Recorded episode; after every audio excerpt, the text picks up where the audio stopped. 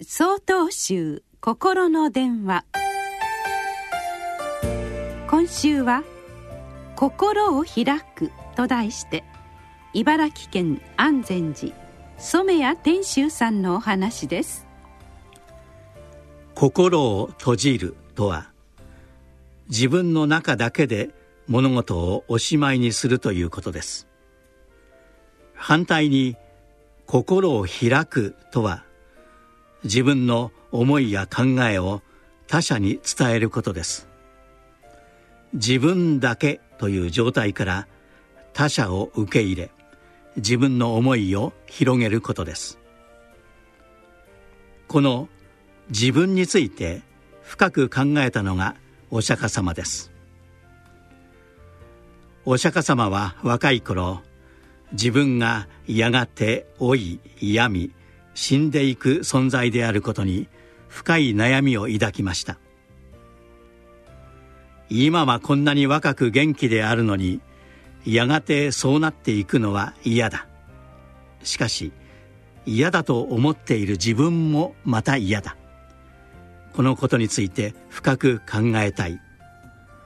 平たく言うならばそのように思い悩みを解決するために出家したのです。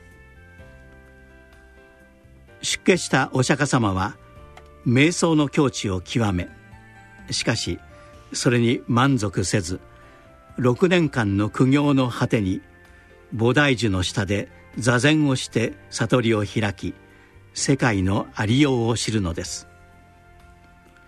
自分というものが永遠に変わらない実態ではなく変わり続ける存在であること。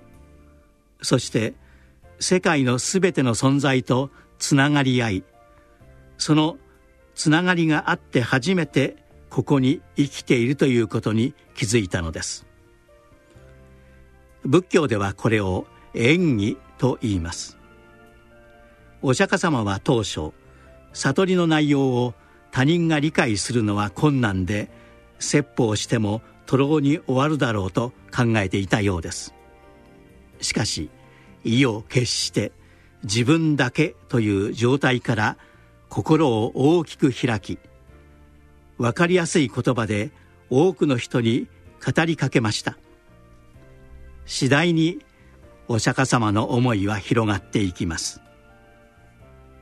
心を開くことが心を閉じているよりはるかにすがすがしいものであることはその後のお釈迦様の生涯が示しています。